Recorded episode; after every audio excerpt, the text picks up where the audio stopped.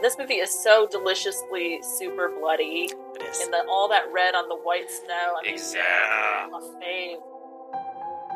I think it would own, it would be a very interesting rewatch right now because I think those divides that you're talking Oh, about yes. have only Yeah. been accentuated Yeah. in the years since this movie has come out. So while I don't think this is a straight horror movie, like Carpenter is absolutely playing with a lot of horror tropes. But when you think like really genre films, I think that this is the first movie you think of when you say a siege movie. This is the first one. Welcome back, the Fright Club podcast, invading your space as we talk about sieges and more with a couple special guests. Welcome in. She is Hope Madden, He's George Wolf. and we are from madwolf.com, bringing you the Fright Club podcast. And we had actually big news since the last podcast, and a lot of people to thank that watched our movie Obstacle Corpse, available now. That is right. It is. Uh, it's straight. It's on VOD. You can find it on Prime. You can find it on Vudu. Right. You can find it beginning Friday at the Gateway Film Center, where it is going to have at least a week's run. Could be longer if enough people buy tickets. so come out and see it. Yep, that's here in our home base of Columbus, Ohio. Great to see it. I mean, we've seen it a few times on the big screen, but you know, we love big screen experiences. So, as much as we love that it's available very conveniently for everyone to dial up, we love that it's on the big screen as well. Yeah. Also, it is, if I may say so myself, it's a fun movie to watch on the big screen. It is, and it you may say so. I may say so. It gets it gets a good reaction from the crowd. So it's a fun it's a fun one to watch with the crowd. yeah, and we had a great response from Fright Clubbers um, throughout that have watched the movie and have been waiting for it because let's, I mean, let's be honest, we've been hyping it now for a while. so, thank you so much. To Yeah, so it was. it. Yeah, I wanted to thank especially Jen Dreadful and Dustin Meadows, who we will talk about again in a second. Our friends Seth, Brandon, Daniel, and more. You know, who who you know took to the uh, took to the internets to talk about how much they enjoyed finally getting a chance to see it. So that was Yeah, and awesome they didn't actually say, you know, enough already. No. Finally, we get to see the movie. You've been talking about it for too damn long. Uh, but no, it's great. We, we really appreciate that. So, uh, Obstacle Corpse streaming now on Prime on Vudu, and I love that it's on Vudu now because it gets it lets me say that voodoo that you do. That's right. Um, you do like to say that. off too often, too often. But the you know the more places you can see it, the better. So check it out. Thank And- you so much. And we also want to thank everybody who came out last month. Lovable Losers. We Yeah. watched Happiness of the Katakuris Yeah. and Fright Club Live, which is another, that is a fun movie to watch with a crowd. It was. It would be a weird movie to watch alone, I think, because you would keep looking around like, oh, is everybody seeing this? But then there would be no one but you. Yeah, and it was a great response from the people who had not seen it before. We always love, we always take that poll before we start Yeah. the film. How many people have seen this particular movie? And a lot of people had not. Most people had not. And I was very curious to get their reaction. not everybody No. was down with the experience, No. and I get that. It's, it's it's like if a karaoke video like behind you when you do karaoke if like a karaoke video and you were just watching it instead of the singer and it killed a bunch of people you'd be like oh that's kind of like watching this yeah. movie Yeah, and of course, it's one of our favorite filmmakers, Takashi Miike. yes You know, maybe not all of them are bullseyes, but we always want to know what he's doing. yes and someday we'll catch up and have seen all I 115 of his I movies but uh, that is going to take a while but we're trying We are trying. we got some great feedback again from our friend Dustin and Corey because our topic was lovable losers, and so people like to we like to have people point out. George likes when people point out who I miss on the list. I think that's the closest thing to accurate. Dustin and Corey both. Shelley from Friday the Thirteenth. That's true. He deserved a mention. We, I mean, he maybe not a, a place on the list, but maybe. Honestly, that was a good uh, one. Corey also says Randy Meeks from Scream. Okay, all right. I don't, he's not that lovable, really, to me. well, that's you good, know, a good character. that's though. part of that's part of it. You got to be lovable. That's right. And Seth, uh, happy belated birthday, by the way, Seth. Um, Elvis and JFK from Bubba Ho-Tep. I can see that. Mhm. They are both lovable, and they, uh, especially in the context of that film, losers. Yeah, anytime and anytime we can mention Bubba Ho-Tep, Exactly. is a good thing. Yeah. So always love the uh, the feedback. Thank you so much. I think somebody didn't somebody um, mention Carrie.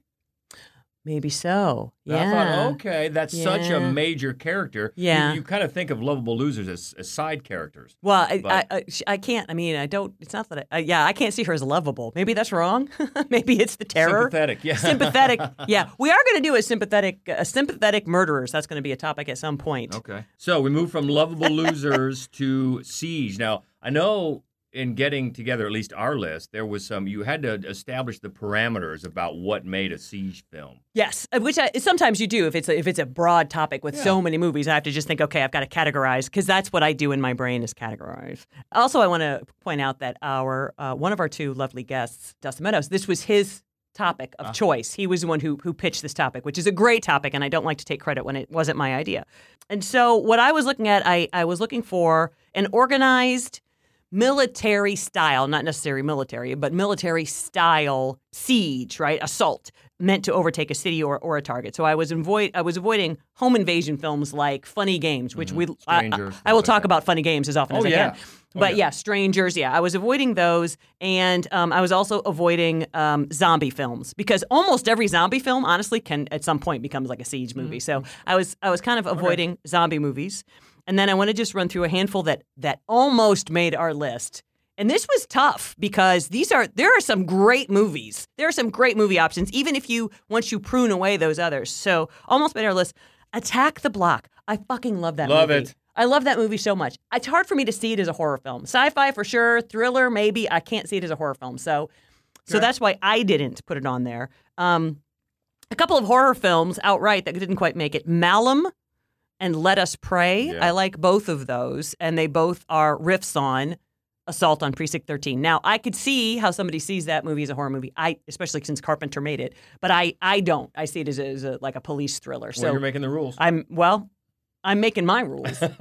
Some people might break them, but the point is, I don't have it. We, George, you and I, we That's don't right. have We don't have it. we don't have assault on precinct 13 on our list. So All right. Well, enough of us. Let's welcome in our two special guests today. And one of them, yeah, you already mentioned Dustin. It was his idea. yeah, a couple of times actually. Yeah, Dustin Meadows, uh, a friend of ours who moved to L.A. not too long, a couple of years ago. We've missed him at the Fright Clubs and the Fright Club Lives.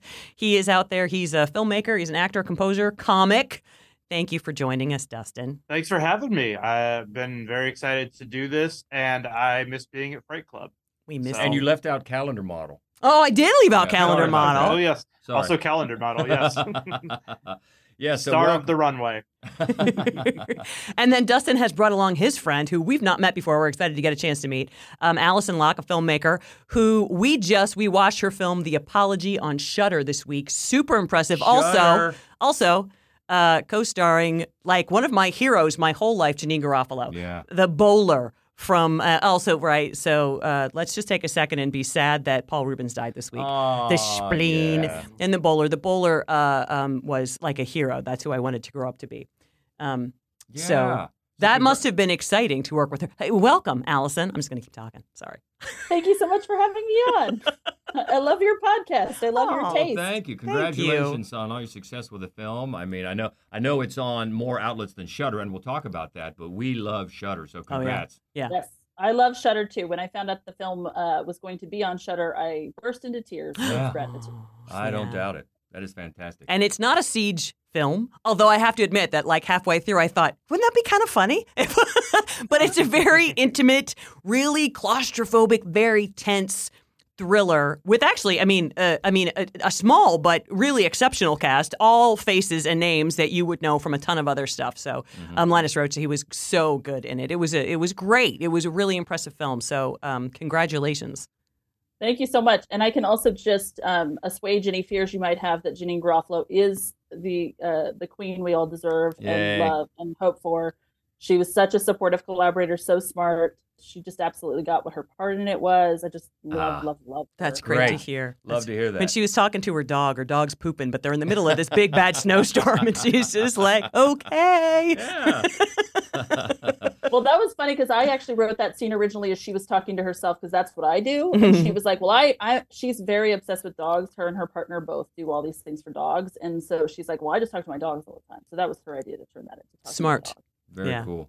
Well, Always congrats got to on give that. credit where credit is due. Yeah, sure, That's understood, right. Understood. So you guys have collaborated on your top five. We've got our top five, and we have one, just one overlap. That's right. So we're gonna talk about a lot of films. Mhm. So let's do that. May I also just say from the beginning, um, I love the movies on your list too. So I think a lot of these were also sort of runner ups for us. A lot of the runner ups that you mentioned were ones Mhm. for us as well. Like obviously my movie is more of a sort of take on the home invasion, but I love siege movies, so we had way too much fun. We also had to kind of take zombie movies out of the equation because Sure. it was like yeah. it would basically be like our number one and four zombie movies. Oh, exactly. it's a little less Yeah. Yeah. interesting, you know. Yeah, So, yeah. exactly. Understood. Okay, so we'll just go what five five. We'll just Mhm. start off. Who's Start, starting? we'll- we start with their list first. Okay. And that way, our last is always the last thing we talk about. So it seems like I'm being polite. Let's start with the guest. It's not at all. It's All totally right. about me. All right. So uh, you guys get to kick it off with your number five. Take it away. Perfect. Uh, our number five. Th- this movie is kind of the whole reason that I wanted to do this because I don't feel like this movie gets talked about nearly enough. And we went with VFW, uh, Joe Begos's siege movie with a bunch of character actor veterans under siege from a bunch of drug-addled, essentially zombies. Uh, from was 2020, I think that this got like theatrical distribution. Um, and when this came to Gateway, I saw it three times the one week that it was there. This was my favorite movie of that year. Anybody else want to come in my bar? Yeah, I loved it too. I that's a recent watch for me because Dustin turned me onto it, and I love um, movie movies in general, but especially horror movies with older characters. I get very excited about it. I love ensembles. That's what part of what I love about siege movies is it gives you the opportunity to to marry the sort of the violence and the you know craziness and the strategy that I love about you know good horror movies with uh, these ensemble characters. And I just thought they did an outstanding job, especially Stephen Lang. I just loved Yes. so much in this. Yeah. He is Always. so outstanding. He is just like I just love that they approach this ridiculous kind of premise in a lot of ways with this very grounded, almost like kind of Steppenwolf theatrical acting. Like the actors are so good Yeah. and grounded in this. Yeah, I agree. I love to see veterans like that. He's great. Plus, if you're like me and you grew up with a dad who was always going to the VFW, Yeah. you wonder what's going on in there, and you finally find out.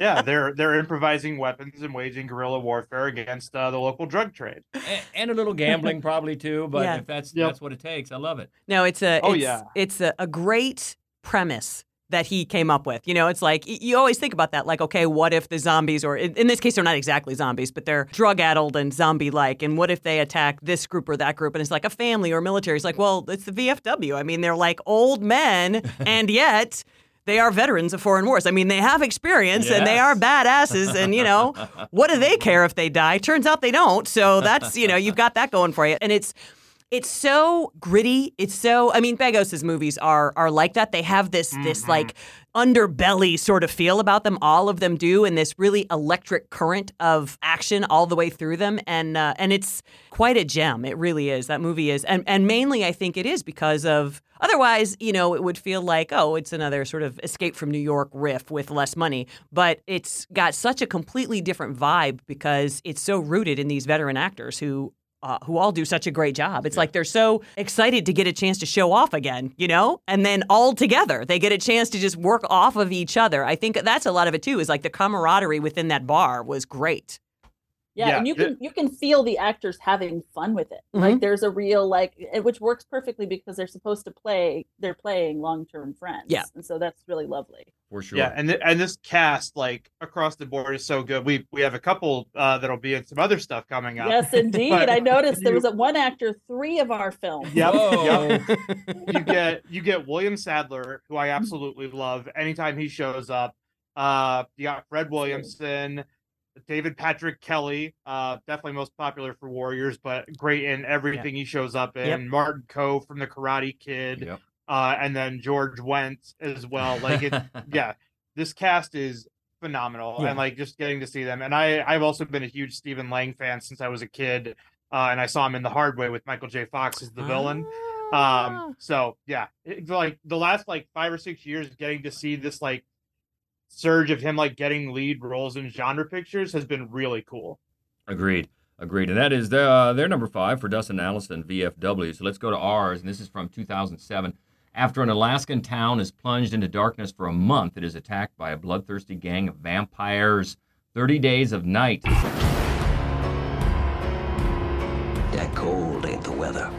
That's death approaching. They're tearing through everyone's home.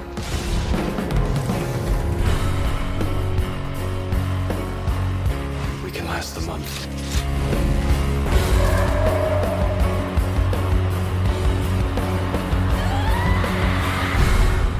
We've talked about this one before. First of all, because I can't believe we never thought of the idea before that you're a vampire. So naturally, why don't you go to the areas of the world where it's night for I bet a we're full not the month? only ones that I'm thought, sure. why didn't I think Yes, why did I think of that? So, but I was a little, given the the cast, the main cast at the time, I was a little worried. But I mean, they pulled it off, and and a great deal of it has to do with, um, well, I think with David Slade's direction, but also with the the actual vampires, the way the vampires are conceptualized. And um and the fact that Danny Huston is the main vampire Oh, and he's so magnificent, but the way they Yeah.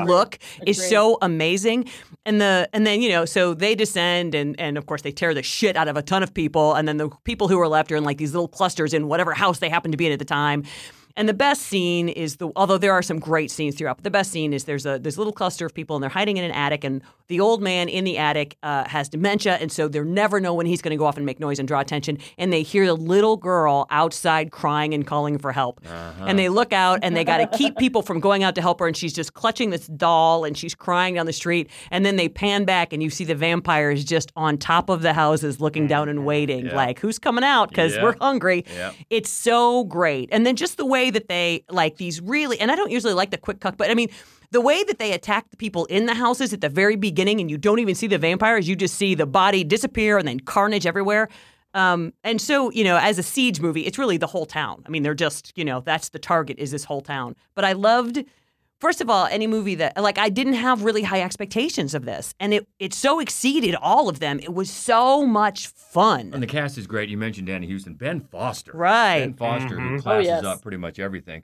Also, I love that the vampires speak a completely original language. The language was Yeah. created for the film. Yes. That is cool. I also love, as always, it has a Wilhelm scream in it. um, Your after favorite. the man is thrown off a metal roof by a vampire. Oh, nice. Wilhelm scream. Yeah. So check, check mark there. But it's Yeah. yeah, it's a great idea. It, it's such an, an obvious idea, but but it took so long to get to the screen, and really well done. It definitely is a siege. It almost feels like a A military, military yeah, invasion. It It does. does. Yeah. I love a siege movie that'll go through a whole town. Like Dustin and I also talked about Tremors, which Yes. we've been on our Yeah, yeah, rough. Like I love that that idea. And this movie is so deliciously super bloody. It is. And the all that red on the white snow. I mean, Exactly. I'm a fave. yes. I need to mention because no one has yet. Uh, Josh Hartnett or Josh Oh, yes. Hotness, as I like to refer to him, uh, is fantastic in this. And I also the vampire design Yeah. uh, is really great because they look less like humans and more like sharks. yeah. Which I remember uh, Yeah. like reading an interview that that was kind of the idea is like they wanted them to feel more like creatures Mhm. than people who were feeding on people. And it, it works. Like they, they've got the black guys like a doll's eyes and all that. Uh, but yeah, it this is an amazing movie. I I showed my fiance this earlier this year, and then it ended up being one of the surprise movies for a 2000s horror marathon at uh, the New Bev a few months ago.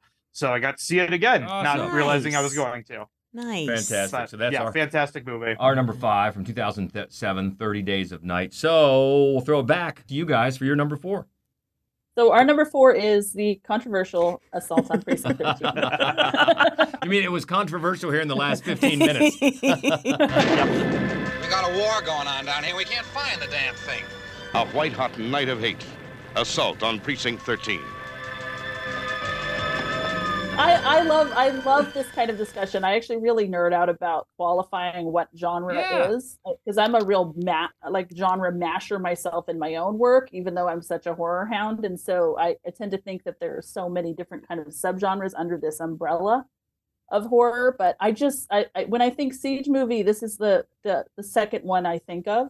Our number one is our main one that I think of. And so I was like, I can't not include this. I love it so much. And and I watched it again um, recently. And of course, you know, these movies you've seen many times because you love them so much. But and I really was like struck by like, oh, it's bloody really quickly. They're doing like a whole blood oath thing. They're Mhm. like Well, they're pouring their blood into a bowl. It's So- pretty, yeah, it's pretty, yeah, it's pretty wild. Uh, but I just think this movie is so smart and uh, precise, and what they did for so little money, it's just you can and, and it's so fun to see. You know, of course, earlier movies by you know masters, just Yeah. getting to see kind of where a lot of that came from, and how sort of Howard Hawksian this movie is, the way Mhm. that you know such a small ensemble, and yet the way they they speak to each other is just so fun and kind of bantery. I just loved it. The performances are so much better than they have any business being. it's just Yeah. it's just a fun fun movie, and it's my absolute favorite music to write to. So I have to give tribute to the score as well. That's Nice, what I mostly nice. write to is this score. So Very cool. Yeah. This is a fantastic carp. I mean, I'm an easy mark for pretty much anything Carpenter does, especially Sure. score wise. Uh, uh, on the note, I had not seen Rio Bravo uh, until Oh. about a year ago.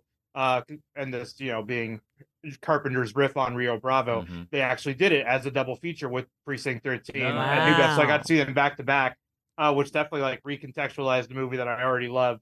And uh, this one, Allison and I went back and forth on a couple of times. We're like, is it horror? And like, I think our reason for including this is like genre pictures in general. I feel like are kind of very horror adjacent a lot of the time.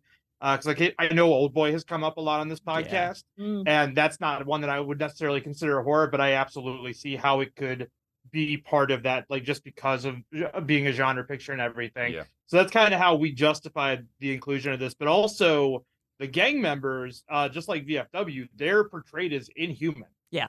Like li- literally, the first thing we see them do after they make their blood oath uh, is they shoot a child hmm and then at, like the, outside of the first scene where they're they're talking about like the blood oath for revenge they don't talk the entire movie which just further like kind of makes them seem more unhuman they're slinking around in the shadows they're more like monsters than anything so while i don't think this is a straight horror movie like carpenter is absolutely playing with a lot of horror tropes so that's Yeah. that is our justification That's okay. You don't need to justify including this movie. I mean, I think when you think, I mean, if you if you do think outside of of westerns, that's probably where the siege movies come, or, or like military films. sure, sure. But when you think like really genre films, I think that this is the first movie you think of when you say a siege movie. This is the first one, and it's the one that so many others are just based on. So many others, like Malum again, is just a riff on this movie. Let Us Pray is exactly a riff on this movie. Yes. Even I think Prince of Darkness, he picked up a lot of the same stuff that he did in this movie, especially I think with the Yes. inhuman. When you look out and you've got Alice Cooper and, and all of the other homeless people that are Mm-hmm. just circling the building, that's directly out of this movie. So Oh, I can absolutely. 100% I can get behind this idea. Um, and, and plus, it's just a great movie and it's so fun. And it just moves, man. It just zips right Mhm. along. yeah, the pace of lean it but is efficient. enviable. Yeah, Yeah. totally. And I have to say too, this one is the one that most reminds me of the sort of Alamo story. I grew up in San Antonio, and Sure. that's like a huge. Talk- Going back to Mr. Reubens, uh, you know, there there is no basement in the Alamo, Mm-hmm. Yeah. and I had to answer that question a lot growing up. And uh, so, growing up, going to the Alamo and thinking about sieges forever, you know, it's like this one definitely felt the most uh, like the way they described that story. When you answered that question, did you answer it like Jan Hooks? There's no basement in the Alamo. No, but next time I will. Because that's how I heard it in my That's head. That's right. that's a great one. That's a great one. Yeah, you don't have to uh, justify it for us. Uh, Assault on Precinct 13, they're number four. Okay, moving up to ours, and this is from 1996. Two criminals and their hostages unknowingly seek temporary refuge in a truck stop populated by vampires, with chaotic results from dusk till dawn. Lonely dog, bow your head. Kneel and worship at the feet of Santanico Pandemonium. so obviously, I um, I Wait, I gotta say it. That's what I call a fucking show. so I, I eliminated, I guess, zombies just so I could make a lot of room for vampires. I didn't think about that actually until I put them together. I'm like, I got, I got a couple of vampire movies back to back. But we've talked about this movie a lot. You're obviously a fan. I'm a fan as well, and uh, and one of the reasons that this movie always hit home, and I know I've said this a hundred thousand times, because essentially Harvey Keitel plays my dad in this movie. he's wearing my dad's clothes. Uh, he's like on a church retreat in a big camper van, you know, and uh, he looks just like my dad. So I had a lot more anxiety in this movie than most people might have because I'm like, oh God, they're going to kill my dad. And they totally killed my dad. Um, but it's just, I mean, it's just such a great, it's just such a great, super fun movie. It completely changes on a dime halfway Yeah. through. And honestly, for me, the first half, which isn't maybe technically a horror film, is is much scarier movie to me than the second half. The second half is just Yeah. can't be fun. Well, with what happens with that hostage is Oh, just yeah. oh man Yeah, it's like, awful. Oh, yeah. ee. yeah. It's just awful. The whole cast is the entire cast is great, and it has got like a VFW feel about it. Once you Mm-hmm. get in to the Titty Twister, it's all of these character actors who've been doing stuff for a hundred years, and they're in this seedy bar together. Fred Williamson. Oh again, yeah, absolutely. Yep. Um, and uh, and it just it's super fun. And then of course it's the you know uh, the songs that Tito and Tarantula are playing are Yeah. all Yeah. awesome. Yeah, Yeah. fantastic. And the obviously you've got the the legend Tom Savini is in the film. Oh, yeah. but the effects Sex work. machine. Sex when- machine, when- yeah. when you realize when you read up the fact that they could only afford, they only had six full body vampire costumes, Wow. and what they were able to do with Yeah. that, with the editing and the and the camera work, is just amazing. Because once once chaos ensues Yeah. in there, man, it's it's just balls to the wall. It really is, yeah. It's super fun, and I love one of my favorite shots is where the you know the the band turns into vampires, and one of them is just strung up a corpse, and he's playing like a torso. I love that. Instantly. Instantly. Yeah, like where did they get it? They just had it behind the wall? Like what's going on? I, yeah, I love this movie too. This was one of my. Uh, this actually came out when I was a senior in high school. It was a whole thing. I had to like beg my friend to take me because we had no money, and uh, I just love this. It, it's funny the rewatch. though. I have to say, there's a little bit of like, ooh, there's a some '90s, uh, maybe a little bit of uh, grindhousey sexism kind of going on. Oh, for movie, but sure. ju- Oh yeah, no Julie- question. But Juliette Lewis is so uh brings that back around. I think she's just so smart in this. And I'm with you, Hope. Like that Harvey Keitel's character, he reminded me so much of my uncle, who's a Baptist preacher in Texas. And uh, my grandparents used to be uh, driving around in RVs all the time. We'd go to RV rallies and stuff. Sure, And yeah. there's just a lot of, like, if you will. Yeah. So it's like there's a lot of uh, a lot of uh, uh, grounded details in this. Otherwise, this the shift in this movie, I think, is what most people talk about, and rightly so. It's almost got like a barbarian thing to it, where it's just Sure. like the movie just switches on It you in the middle, and you're like so Yep. grateful in a way because it is almost like a relief from how brutal that It's first true. half is. Yeah, and then you realize when it switches, you realize how perfect that title is. Oh yeah. Uh, love Oh, that. yeah. Oh yeah. And I love the fact that in the first half, when Seth goes out for fast food, it's Big Kahuna Burger that he brings back. yep, Love that. Good, good Yeah. catch. I love that this movie just keeps giving all the way to the, that last shot. I Exactly. about one of the greatest so last good. shots. In a movie. Agreed. Oh Agreed. gosh. I love this movie. This was also in consideration for Allison and I's list. Um, I actually showed this as a Siege Night double feature with VFW last year uh, for a movie night. Uh, the only reason that I this didn't make our list is because such a small percentage of the movie is actually a siege. Mm. So I so that's why we rolled it out. Otherwise, like this was definitely on the first list that I put together. Uh, but I I love this movie. It's an amazing movie. It's a shame George Clooney didn't have more roles like Seth Gecko uh, over his career because like I I think probably that and like Out of Sight are the best things he's done that weren't with the Coen brothers. Yeah. Um, and this movie also has maybe the best opening scene of any movie ever made. Oh yeah, John Hawkes. Yeah. Yeah, John John Hawkes, Hawkes. the, the Benny's World of Liquor is Oh that's God. such an amazing opening scene. Yeah. And still, like you watch that, you're like, okay, cool, I'm in for a great. Oh, there are vampires now. Oh, how? And Huh. could I also just give a shout out to the documentary about the making of this movie? Oh. If you're, you know, if you're listening to this, you're a film lover. Full, Full Tilt Boogie. yes, Watch that too. Ooh. We have not, so we will now. Hello. We will be Oh, doing that Yeah, immediately. It's, really Like good. that.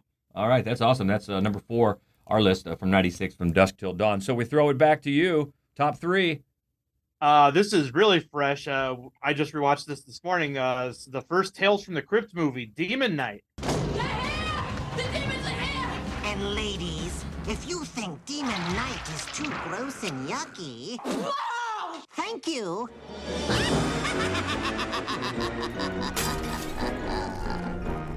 This was on the first list I put together too, because this is another one that I, I think like a lot of genre fans like love this movie, but like by and large, like I don't think it gets nearly the love it, that it should. It's some William Sadler popping up on the list Yeah. again uh as the main character and then you have Billy Zane in hands down the best role of his entire career Yeah. as uh, the collector in this um and then even more character actors you got Thomas Haden Church Right. uh per but perpetual character actor rest in peace Dick Miller right. uh Yes. CCH Pounder and then uh Woo. very early Jada Pinkett Smith Right, like this is probably maybe one or two movies after like Poetic Justice so pretty Yeah. early for her as well but yeah amazing movie it's funny it's bloody and it, it's a full on siege movie. It's a bunch of uh, demons trying to get this relic uh, and kill a boarding house full of people in New Mexico. I love the specific rules of this and how often they sort of, uh, I wouldn't say change, but just sort of switch from your expectation. And I love like the writing of this is again, it's sort of like in this kind of movie, it's so much better writing than it's than you would expect. And of course, it's got Ernest Dickerson at the helm again. Yes. It's just like this this uh, real artistry to something that is so pulpy. I watched this really late, like a like a year or two ago, and uh, because all of our horror fan friends were like, "You still haven't seen Demon Knight I was like, "Come on, really?" and I was like, "No, this is actually damn delightful." Yeah, it, it's weird how, and I don't even know how many years the, the TV show ran, but something just about Tales from the Seven. Crypt is Yes. such a is such a time stamp for me. It just immediately takes my mind to a certain time uh, in life. was actually when we first started dating. I I watched it uh, when I was a kid. I watched it like in my hometown. We watched it every like religiously. That and Dream On, right, which would come on right, Right on, after it. right on. And uh, and then when we started dating, it became like our ritual. Whatever day of the week it was, I'm like, blah blah blah blah blah. We got to stay home tonight. We watched all those. it's a very yeah, it's a it's a really interesting time stamp, and I didn't realize it, it ran. What'd you say? Seven years? Seven years. Yeah, Yep, awesome. Seven and then seasons. they branched out into the movies. So you're right, man. Great cast. Yeah, and just exactly what you would expect from a Tales from the Crypt movie. I mean, they didn't deviate from the sort of campy horror, funny, you know, goofiness, right? Bad effects. Um, yeah, it's just like, hey, what if we had a long episode with a movie budget? exactly, exactly. Yeah. So it was. It's a lot of fun. All right, so Demon Knight, number three on Allison and Dustin's list. We'll go on to our number three from 2002. We've talked about this a time or six Yeah. or ten. Uh, this is a routine military exercise turning into a nightmare in the Scotland wilderness. Dog soldiers. Sarge! I'm in the closet! Bitch of a werewolf movie. Fighting! Dog soldiers. It'll blow your house down. This is a Western. Somebody just took a Western. They dropped it in the Highlands of Scotland, and they decided that you know uh, that the black hats were all going to actually be werewolves, and and that's that's how this whole thing goes. I fucking love this movie, and um and it's so funny and it's so military like because it Oh. is it's a military group of people Yeah. and they're pinned down and and you know it's such a great like all of the tropes that you expect to see like the you know the moles you know the cowards on the inside but but what happens to them is so um startling and gory and funny. It's just such a well told film. I mean, of course, Neil Marshall then went on to make The Descent, which is one of my all time favorite. I think one of the best horror films ever made.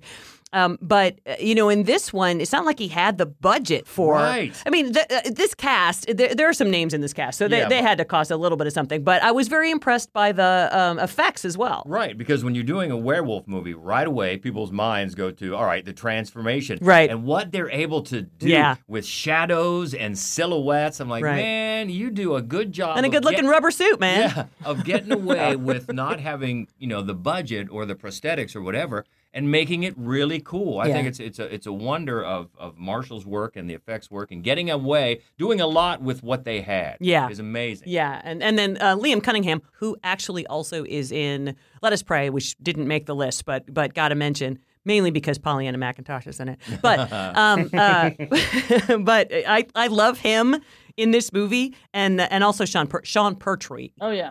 Is so great in this movie. I just uh, I can't say enough lovely things about this one. How you guys feel about this one? Literally, the only reason this didn't make uh, my list is because I wanted VFW. But I saw it was on yours, so I was like, I Right. get to talk Yeah. about Dog Soldiers either way.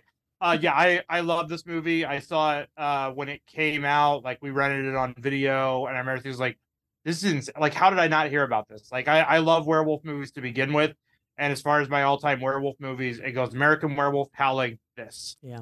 Um, the the effects in this are amazing. The the single location is a great idea. Like uh, the action is really good. Um, yeah, I I love everything about this movie. Uh, it's an absolute blast, and the yeah the the werewolves especially look really good. Um, and Sean Pertwee and Cunningham are, of course, as mentioned, fantastic in Yeah. this. Yep.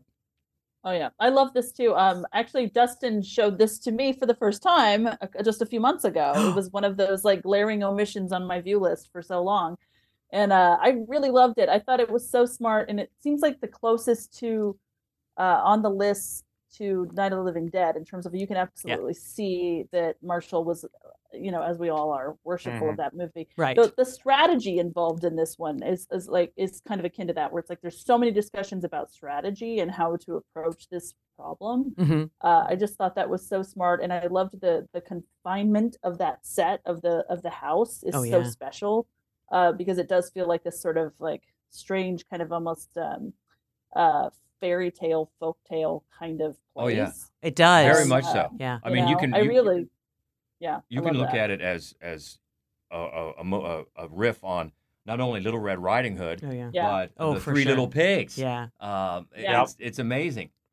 One of the things too I like Hansel about and it, Gretel. what I think is is um is subtle in the film, although it becomes more glaring as uh, in the third act. And I, you know, it's an old movie, but I don't want to give anything away. But there's a there's a, a current of sexual politics going on in this movie that Yep. um, that I think sets you up nicely for the descent, which is also essentially a military film that he just made not a military film.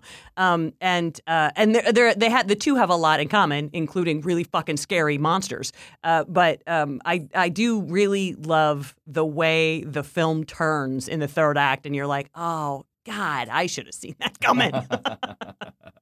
Yeah, my only note on it is there's one line of dialogue that I feel like almost undoes the whole movie. But Aw. but I take that out in my mind and I worship the rest of it. Yeah. Sort of like I take a certain moment out of Straw Dogs from my mind. I- yes. Yeah. Yeah. Yep. Yeah.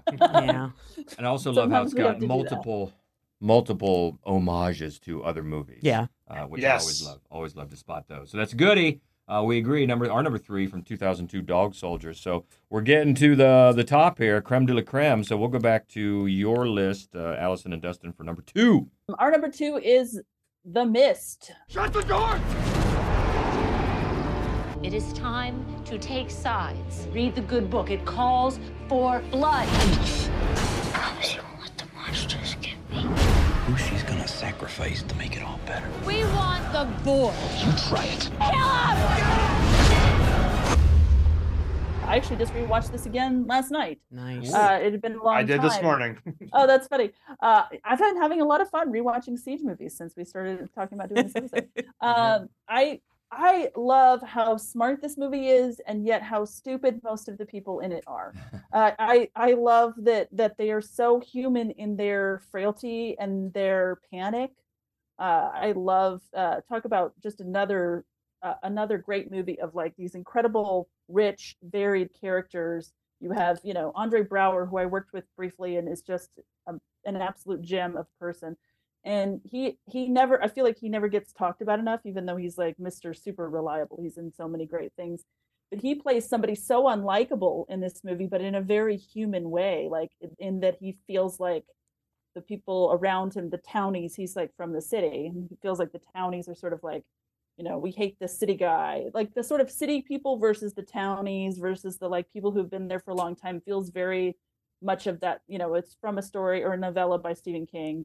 And it has that kind of running theme that he also often explores this idea that like even within the same place, there's all this sort of not even necessarily class, although that's a, certainly a part of it, but just the way that you look at life and what your occupations are, what your family situations are, like what level yeah it, it's just, i think it's so it's so smart and it's so full of amazing amazing actors including mr sadler. Again another william sadler Yeah. appearance uh and uh thomas jane is so great and sort of primal in this like his like nobody kind of like freaks out and sort of cries and screams quite like thomas jane in this movie he's uh he's outstanding the the monster design is really God, so uh, really special and kind of pulpy. Like that's sort of like not aged as well. It, it has aged into a bit sort of like B movie monster, but in a fun way because it is sort of like about this like this can't be real, right? so the whole time you're like almost looking at it, going, it can't be real, right? But it's just it's gorgeous. Marcia Gay Harden, Oh, yeah. yeah. for this, she's Yeah. so good. You know- Uh, she takes a character that you would normally just, you know, disregard and really grounds her in this. Like she has her own logic that is, and then she Yeah. sees her opportunity to be this like cult leader. I, Kind of I thing. think I think it would it would be a very interesting rewatch right now because I think those divides that you're talking Oh, about yes. have only Yeah. been accentuated Yeah. in the years since this movie has come Mhm. out. Yeah. Yeah, Yeah, it feels it- it- prescient watching Yeah. it again. yeah. Yeah. every single character in this feels like someone that you have met. Mhm. Like oh yeah. no one feels like a caricature.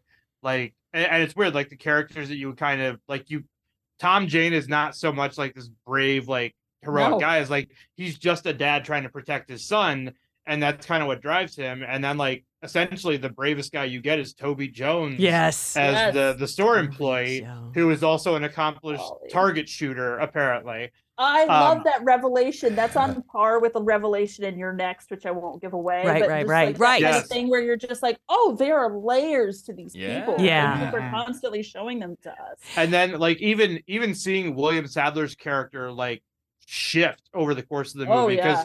he starts off like in one of the the ladies even says like I had you as a kid you're kind of a, an underachiever it's like you see it like he's kind of got this inferiority complex and like you see him being scared like he's he's the human analog for like you know us because we're not the heroes and then like you see him start drawing towards Marcia Gay Harden because it makes sense. Uh, and I remember reading a lot of the inspiration for how Darabont approached this came from uh, the episode of the Twilight Zone, "The Monsters Are Due on Maple Street." Yeah. Yeah. Uh, because fifty percent of this is about the monsters, fifty percent is about the danger from other people. Sure. Yep. Yes. Um, that's and that's the thing. They would have been all right if they had just stuck together. yeah, and, Yeah. and I think that's a lot of what makes this movie work. And on the note of the effects, I, I'm kicking myself because I watched the regular version. There is a black and white mm, cut yeah, of it's this beautiful. that is amazing, and it also covers up a lot of the CGI. It really does. The black and white version is so stunning. It's so and it and it seems it doesn't seem like a gimmick because it's a movie. It's called The Mist. You know what I mean? Like it's Yes. just about this Oh, cloudy. yeah. It's yeah. The the black and white And- and version that is so gorgeous. and that's what Darabont wanted originally too, because he wanted like that classic kind of Twilight Zone monster Yeah. movie feel to it. And of course, he was like, no one's gonna watch a black and white movie these days. Um, so yeah, there, there's like special editions floating around, which is what I have that have the the black and white Yeah, version. But that highly recommend seeking that out. And then, of course, we can't talk about this movie without that ending. Right. Yeah. Right. Yeah. What we a won't gut give away, but my gosh, Oh, it is, yeah. is, it so smart and so in keeping with the theme of the whole film? You know, Yeah. like Mhm. Like just slow down, think it through. Yeah. Yeah, and just it's so devastating. It's so devastating. And one of the things I love about it too is one of the things I love about the whole movie when you're trapped inside that store with them is that it does feel authentic, you know. And a lot of it is like Yeah. you don't want to see it because you're like, I would not also help that person. You know what I mean? And the mom, Yeah. I love the mom who's like, "So who's going to help? My son's at home. I've got who's My- coming my- with my me? little ones, And, and yeah. and I'm like thinking to Oh, myself, yes. fuck you. You go. Why would you drag our ass out with you because you left your kids at home? You know what I mean? Like, and, And that's then- so I kind of do. I'm like, but what I love is her performance because oh, she's okay. just unlikable. You know what I mean? Like she's not one of these like helpless. You don't want to help her. And then at the end, when she's looking at you, and she was fine. You should have just helped her because you knew better, and you mm-hmm. should have just helped her, and then everything would have been fine. I love that. I love that the movie makes you kind of hate you, right? Because I think you feel Yeah, more you akin dirty. to what's going on inside there if you can really feel part of the shifting I just got to survive this, you know? And for a movie that's so surreal, so like, you know, out there, so B movie, I love that it can make you uncomfortable with what decisions you would make if you were also trapped in Oh, there with. Marcia Gay Harden. Oh yeah. Oh yeah. You, you Oh can't yeah. Like I would mind there. probably smack her. Oh, yeah. All right, moving up to uh, our number two, and this is from 2015. And this, well, you interesting. You mentioned Straw Dogs a minute ago. This movie, uh, according to writer director Jeremy Saulnier, was partly inspired by Straw Dogs. It's a punk rock band forced to fight for survival after witnessing a murder at a neo-Nazi skinhead bar, Green Room. You can't keep us here, man. We're not keeping you. You're just staying. Shoot who's left. Let him bleed. Get ready to run. Here we go.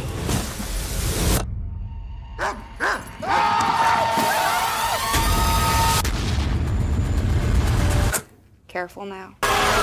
This'll be over soon, gentlemen. Now, this is our number two, but it is your number one. So if you guys want to start us off on the a lot of love here. conversation, yeah. I I remember I think Blue Ruin was the first thing by uh, Jeremy Saulnier that I saw first. I remember absolutely loving it, uh, and loving Macon Blair, who's the lead in that, who's in a smaller role in this.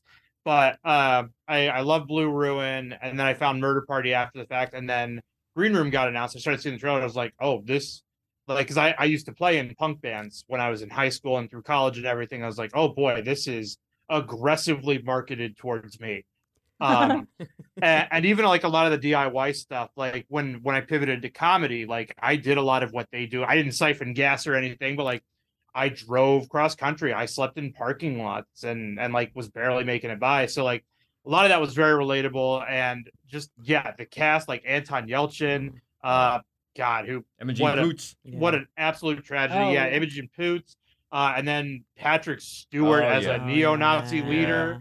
Like, yeah, just a fantastic cast, super violent, super grimy. Like, and this movie is like tense from from start to finish. Like the opening scene, it's like, how are they gonna make it back across the country to get home? Because like they're doing this kind of weird shoestring it along as they can. Speaking and of then, oh, they witnessed a murder, and now there are neo Nazis. So now it's even worse. Like the the movie does a great job of keeping them in varying degrees of danger from the opening scene, and it doesn't let up until that final few moments with uh, Anton and Imogen Poots sitting on the roadside. And such a great final line. I love that. Final Yes, line. yes. Hey, and how, how So about a, a, how about a Macon Blair sighting in Oppenheimer? That's huh? right. Nice. Yeah. Yes. Nice for Macon Oh, Blair. Always. I, that's Always good to one of know. my I'm- favorite sightings. Yeah. Yes, I'm absolutely. I'm going to see that today, actually. right. So I will keep an eye out for that. Josh that. Hartnett as well, actually. Yeah. Josh Hartnett has a Oh, pretty Josh he's got a big yeah. part in it. Yeah. Yeah, hotness yeah. isn't it? There you go. Yeah. This, Hotness is coming back. this movie is uh, the epitome of lean and mean. Yeah, it is. I mean, it doesn't waste a minute of your time. And you are tense the whole time. You know that scene uh, from with Patrick Stewart on one side of the door.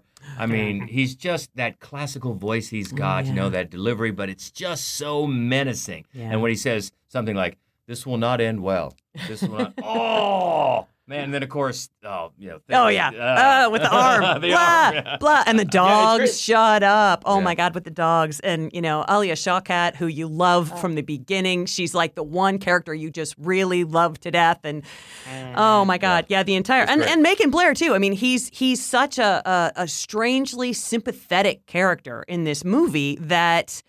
Um, it reminds you that you don't have to have one-dimensional villains. You know that you can have like uh, because it you know it makes a movie it complicates your emotions watching a movie.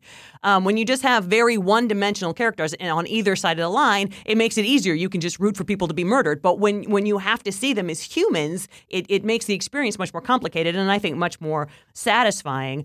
And when you say uh, this was marketed so aggressively for you just that the poster was essentially the The the, Clash. the Clash. The album cover. I was like Yes. i can't wait to see this. What is this movie? Please take me um, What if Paul Simon had a machete instead of a bass? I know. Yeah, it was such a masterpiece at what it was trying to accomplish. It was so grim and grimy and gritty and just electric. And there's always something just primally uncomfortable about people in the wrong place at the wrong time. Yeah. Because the audience then can go, "Oh, that could so easily. Oh, you just you just walked in at the wrong time, it's and the now." smallest, smallest moment that just ruins Yeah. everything. And I then love also- this movie so much. Oh I, I, I loved too how authentically they set up nobody knows where they are. They won't like there's no you, they can all die and no one will ever know. Usually you're like, eh, I'm not sure I fully buy that. But these guys, I mean, they just make it such a an integral part of who the band is that you're like, oh yeah, y'all can just die. You're all just yeah, gonna die. but there's like a single cell phone between the entire band.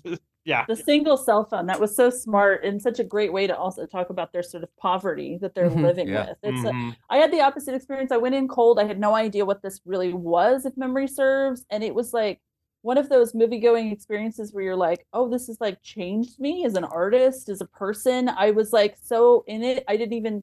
I remember vividly that I had like bought a drink. I didn't drink any of it. I didn't do any. I had no snacking, no drinking, nothing, and I was just like this the whole time. I was so in love with it, and it's still one of my very full-on favorite movies of all time. yeah. And something that I can definitely say like has inspired me. Every single thing I'm writing, I'm thinking about Green Room. That's Green awesome. Room is always in the pitch decks. Green Room, Green Room. And so when I came to Dustin and, and Michelle's apartment the first time, they had a Green Room poster, Nice. and I was like, I love these people. That's right. These are my people. Green room people are my kind of people. And I, you know, even though I don't relate to the specifics of like I wasn't a music person, I didn't go, you know, live in vans and that sort of thing.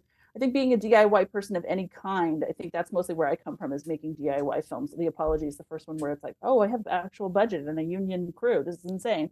Uh, but I'm used to like who brought the food, and you know, probably me. And so I think all the the this you know I always say the specificity equals universality. So even though I don't relate to the specifics of this world, it you can still see yourself in it Mm-hmm. and i think that's uh and and the personal i love anything i try to do this with my stuff too i think most artists do really where it's like you take your personal stuff and you put those specific details into whatever the story is and that's what makes it super special because you Mhm. could say like well there's plenty of like siege movies or there's plenty of werewolf movies but it's like if you are putting your particular um, obsessions and themes and stuff into it that's what makes it so special and i think this uh Saulnier's work is just so um, fascinating for that. And for me, I, I love all the performances in this, but Macon Blair is one of my favorite performances ever in this movie because of everything you were saying, Hope, where it's just like this idea that it's like it's scary or if you understand the motivations and they're still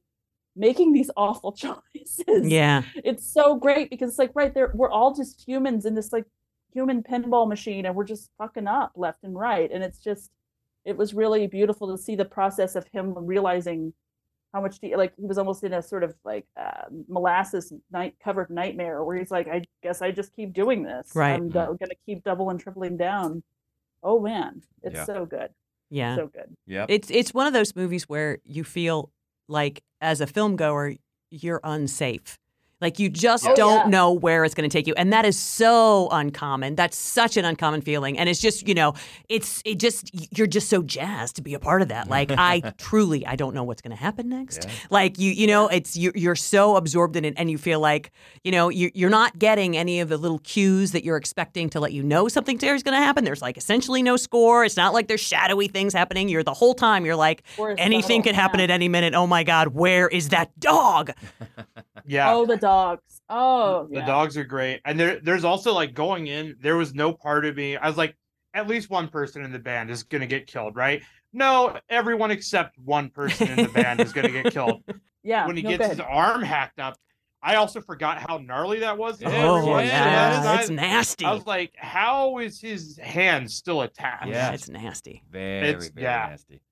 Yeah, that is Yeah. uh, that is why it's number one on Allison and Dustin's list, and number two for us. So that is a green room, and it only leaves room at the top. That's right, us, that's man. right. And this one, oh well, heck, this is, needs no introduction at all. From 1986, Aliens. All right, people. Movement. Talk to me, Hudson. I got signals. I got readings in front and behind. There's nothing back here. Look, I'm telling you, there's something moving and it ain't us. Get them out of there! We're some real pretty shit now, man. That's it, man. Game over, man. It's game over. We better get back, because it'll be dark soon, and they mostly come at night. Mostly. So I feel like maybe you and I are the only ones who can, are old enough to remember the impact of this movie when it first came out because it was fucking scary. Oh yeah. Oh my God. And then of course the classic scene where you realize that it's a siege movie and they're just looking, they're looking at the uh-huh. at the dots coming closer and closer and closer, you know. Game over, man. We're fucked. Game over. You're just you're you are inside that room with them going, well, wait, they're inside the room. Yeah. Well, how are they not inside the room? And then everybody looks up and you're like, oh no. Yeah, I mean, it's, it's just classic. It's just an accentuation of because if you remember from Alien, Yeah. which I remember seeing in the theater Oh, yeah, when it came out. I think had- I saw Aliens first, You actually. had that little beep, beep, beep, but just one. Yeah, yeah. And now, like, all right, all right, we're cranking that up to 11. And That's it does become just a total siege. And it's so, so thrilling. And you can you can fight all day about whether it's a, a horror movie or Right. but I, I think it is. I mean, it's a monster movie. It's a monster movie. It's a, it's a siege with monsters, and it's so thrilling. And of course, you accentuate the the total badassery of Ripley, Yeah. um, Sigourney Weaver is such a great character, and Newt, and you know, just go on and on and on. And it's yeah, it's a siege that she just fights through to the end, and to the, even after the end. it, it is essentially an action movie that you know uh, alien was a horror film for sure. It was you know a haunted house movie out in space. Whereas aliens the sequel was uh, james cameron's action movie but it was also it was it was a creature feature. It's clearly a creature feature. And there are so many things about it that are horrifying like the sort of catacombs of of humans all s- waiting to give birth in that horrible way.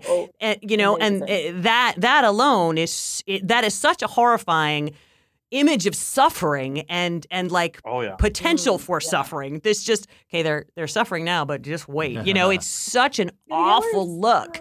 Um, that it, you know, that it is unsettling in a way that horror films really, really are. I'm, I'm saying this out loud because I have argued before that Aliens was it horror movie enough to make a certain list, but I think it depends on what the topic is. Sure. You know, and for siege movies, it's just it's such a classic that I just felt like I had to include it. Yeah, and then there's the great, uh, the, the classic device of a race against time because you Oh, have sure. that big computer voice counting down before the thing is going to explode, Yeah. and you ah, and your blood is racing. So it's so many elements just just work perfectly. Yeah. And, and funny, there's actually some cross because I, I watched The Mist and Aliens last night, and so Wow. there's a, this crossover. I just went on a I, I had written a bunch. I went on the picket line, and suddenly I was like, I'm gonna watch three Siege movies last yesterday, and so uh, it, I one of the crossovers that I thought was really interesting was also the design of that sort of like the webbing of like the, the person being taken and kind of webbed up and Yes. being invaded inside of them. I think that's a really fun example of seeing where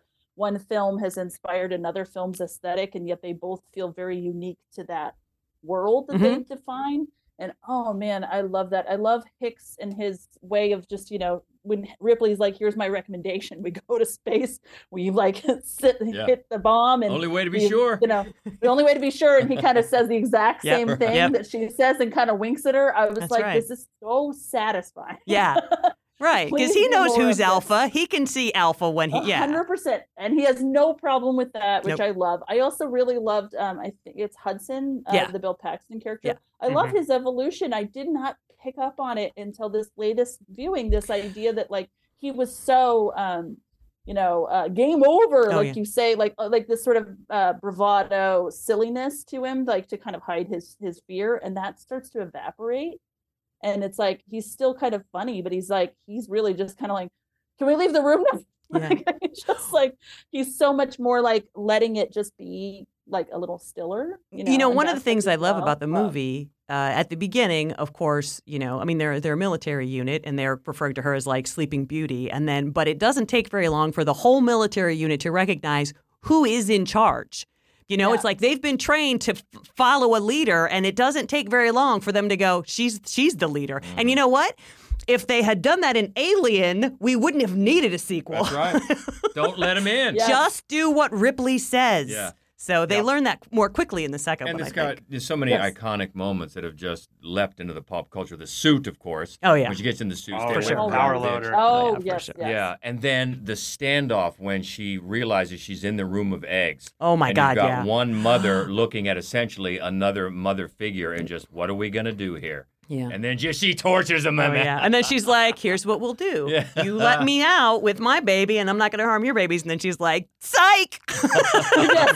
that was so amazing. Like, I, and it's funny because I had built it up to be more of a complicated thing, and it's really mostly that moment. But Mhm. it's like, and the protection, like you say, of her being in the uh in the lift, in the like the forklift, the walking forklift or whatever. Uh, I just, I, I, I love all that. I'm such a, I'm a mom. So much of my stuff is about being a mom, and and I just thought that was so um smart. Like that was her sort of, you know, her hero's journey is getting to sort of see her motherhood wish through. And also, can we just talk about Paul Reiser in this movie? oh, Yeah. yes. Let's talk about the real villain of this Yes. movie. He's great. because, Like, you know, Smarmy. he- oh, he's so smarmy in that, like, uh, it's almost like what we were kind of saying about Green Room too, where it's like this internal logic of like, no, but like, let's be reasonable. Right. Like, he's never like intimidating. He's always trying to be your buddy. Yeah. That's really Yeah. scary. That's Yeah. really scary. I, and I love that this movie is almost a rever- reverse siege movie for most of the ones we're talking about. We're we're usually with the people that are inside the thing. The people, the things inside the thing are the aliens. They're the ones trying to defend themselves. Yeah. Yeah. Yeah. Good point. I I love this movie. I think it's an amazing movie. Um, like Allison just said, I if uh Precinct 13 was our controversial pick, I think this is a controversial Right. pick. Um this is I I feel like that the scene in the room, absolutely full on siege. I feel like there's not enough of it to qualify that for me. Um, which is what like this wasn't even in consideration. And then I saw your list, I was like, oh really? Okay. But it's not Uh, like we could be like, oh, come on, don't put aliens at the top of your list. Like, of But- course, you could put aliens at the top of any list. Yeah. Oh it's yeah, Yeah. it, it's still still an amazing movie. It's still like on its worst day, I will still fight that it is as good as the original. Like Oh, for it's it's a fantastic movie. It's so good. Just for me, like it didn't even really like kind of occur to me because I just didn't feel like those elements are there. But when they are, they're amazing. Well, I remember Like, you I- said that the way you categorized it was the, the essentially the, the majority of the film had to be a siege. Yes. Right. So Yeah, which was that- not really was what I was looking for. I was looking for Oh yeah, no, no, like no. Something that punctuated. But for me, it was just that scene. It was just the you know the And you know game over. scene. I, I honestly, I kind of would love to see an alien movie that is nothing but that. but Uh, them coming for you. Yeah, because yeah, it, it's it's a. I mean, this movie is full of great scenes, but like that is easily outside of the power loader. Like probably one of the more iconic scenes in the movie is when they realize like that they're in the vents. Yeah. Oh, that's so smart. I love the idea of something that could just be in some other level. Mhm. Like it's in your space, but it's like Mhm. Yeah. you know, like where's a movie where it's like it's in your in your well, I guess it's all ghost movies. So it's like in Right. another level, but it's in your literal room. Right. Yep. I I do Yeah. think though uh, one of the reasons that I like this one for the list was that it is the the opposite siege. We're with the people who've come. We're with the Yes, military so who've smart. The come. invading force. The- yeah. We're with the invading force that is, a- as they do in every siege movie, going to die. yeah, and, and that was Yes. that was kind of the caveat that Alison and I talked about, where because like we were kind of talking about it too, and like trying to wrap our brains. It was like I guess like if you flip it, like the aliens are the ones that are under siege, so like it kind of makes sense that Yeah. way. Yeah, I love that. So so yeah, from that perspective, like it, it made a little bit more sense. But yeah, I'm still. We also get to talk about aliens, Right, so exactly, mad about that. right? That's right. That's always yeah. That's always a pleasure. Always a pleasure. I love. Uh, I I thought this was a ended up being a really fascinating topic because, uh, you know, the when Dustin told me about your podcast and I I started listening, the first one I saw was Housewives in Horror, Oh. and I was like, these people are my people. Yeah. I was so excited about that, but that one is also a lot more specific, right? You're talking about like it's a clearly defined concept. This part of the fun of it was coming up with the, what even the specific of the con, you know, the Mhm. concept was. That's delightful. And by the way, so- we should give him a shout out because I think didn't Dustin just recently post that he's made it through every single episode. That's right. I've listened to all of them. Yes. That's Wow. Yay! Wow. Thank you. That Wow. is very That's, uh, kind of you. I and wish one also, I'm sorry. I, w- I wish we had uh, s- something to hand to you now virtually, but uh, we'll have to come up with a award. I'll uh, I'll take my trophy whenever it's ready. All Okay. right, fair enough. This has been yeah, this has been a, a fantastic conversation and a great idea, uh, Dustin. yes, thank you, for thank you very much. Yeah, of Sieges course. in horror. So uh, we talked a little bit at the beginning about where we can all find you guys and what you're working on, but let me put it in your own words. Where can we get a hold of you? Uh, you can find me on all my socials. I'm at Dustin Meadows on Twitter, Instagram, Blue Sky now. Uh, I also I have a YouTube page. It's Dustin Meadows Comedy. That's where all my shorts live. I've got a composer reel there, so you can see some of my work that I'm doing. I'm also currently submitting my most recent short film, uh, "You Are What You Eat," to festivals. uh, I'm also I'm submitting it to one in Columbus with the hopes of being there for it. So uh, my hope is that that'll start making some festival rounds as well. Um, uh, Alison actually AD'd on that for me, and it was my most ambitious short to date for All sure. right. I'm excited to see Um, it. Yeah, so hopefully uh, that'll be making the rounds and people can see that because I have not made it available to anyone outside of the cast yet. that short is awfully fun. We had a really good time. It's very bloody and nuts, and I had a good time. It's always fun to just you know make something with buddies. It's a good time. Yes. Well, and Alison, we Um, talked about the apology being on Shutter, but you can also find it at other outlets. Yes. Uh, so the apology is uh, also on Hulu and AMC Plus and Blu-ray and VOD. And we did have a one-week theatrical, so I know your joy. It's very fun to get to see your movie with an audience. is is really exciting. So um, yeah, and you can also find me at Alison Starlocke, A L I S O N, the word star, and L O C K E. That is my actual middle name. My brother's name is Liberty, and uh, I'm on uh, Twitter and Blue Sky and uh, Instagram, and technically TikTok, but I keep not using it. I mostly just Same. people's TikToks. maybe one of these days you can follow me, and maybe you'll get a surprise. well, as usual, you can find us easily on the Fright Club Pod uh, account on Twitter. Also, you can find us on madwolf.com is the main website, Mad Wolf Columbus on Facebook, Instagram, and Threads. And I'm going to remember to mention Mhm. our uh, special Fright Club podcast group on Facebook. That's right. We'd love to have you uh, a part of. Just put in a request to join, and boom, we'll get you in there. It's a lot of fun as well. So lots of places to connect with us. And in the meantime, keep in touch. We'd love to get some more feedback on maybe some of these movies that we forgot about. That's right. That should have qualified for our list and didn't. Let us know. In the meantime, until next. Oh, what is next time? We're going to be back. Our next Fright Club Live will be at Gateway Film Center in Columbus. That's When? right. It's going to be uh, August 11th. We will actually have a double feature because Obstacle Corpse is going to premiere at Gateway Film Center on, on August 11th. And then at 9 o'clock, we're going to do a podcast about the best Swedish horror. And we're going to follow that with our classic from this year. We're going to show Hour of the Wolf, Ingmar Bergman's Hour of the Wolf. Oh. So every yeah. once in a while, we class it up, Oh. Alison. And this is the time. this is Well, the I feel like Bergman is like such a like com uh, like com- uh companion to Yes. horror stuff, right? So much of his Oh, stuff yeah. is horrifying. I mean, Fanny and Alexander. You know, I mean, there's so many Virgin Virgin Spring. Spring. Yeah. Yeah. Mm-hmm. Well, it's one of my now like personal goals to one of these days, but to go to the Gateway Film Center in Ohio. I'm an LA lady, and see one of your in-person things. Do it. would Come out. Love to have you. That's going to be a big night next time. So uh, until then, uh, keep in touch. And she is Hope Madden. He's George Wolf. And this is the Fright Club podcast. Stay Stay frightful, frightful, my my friends. Yay!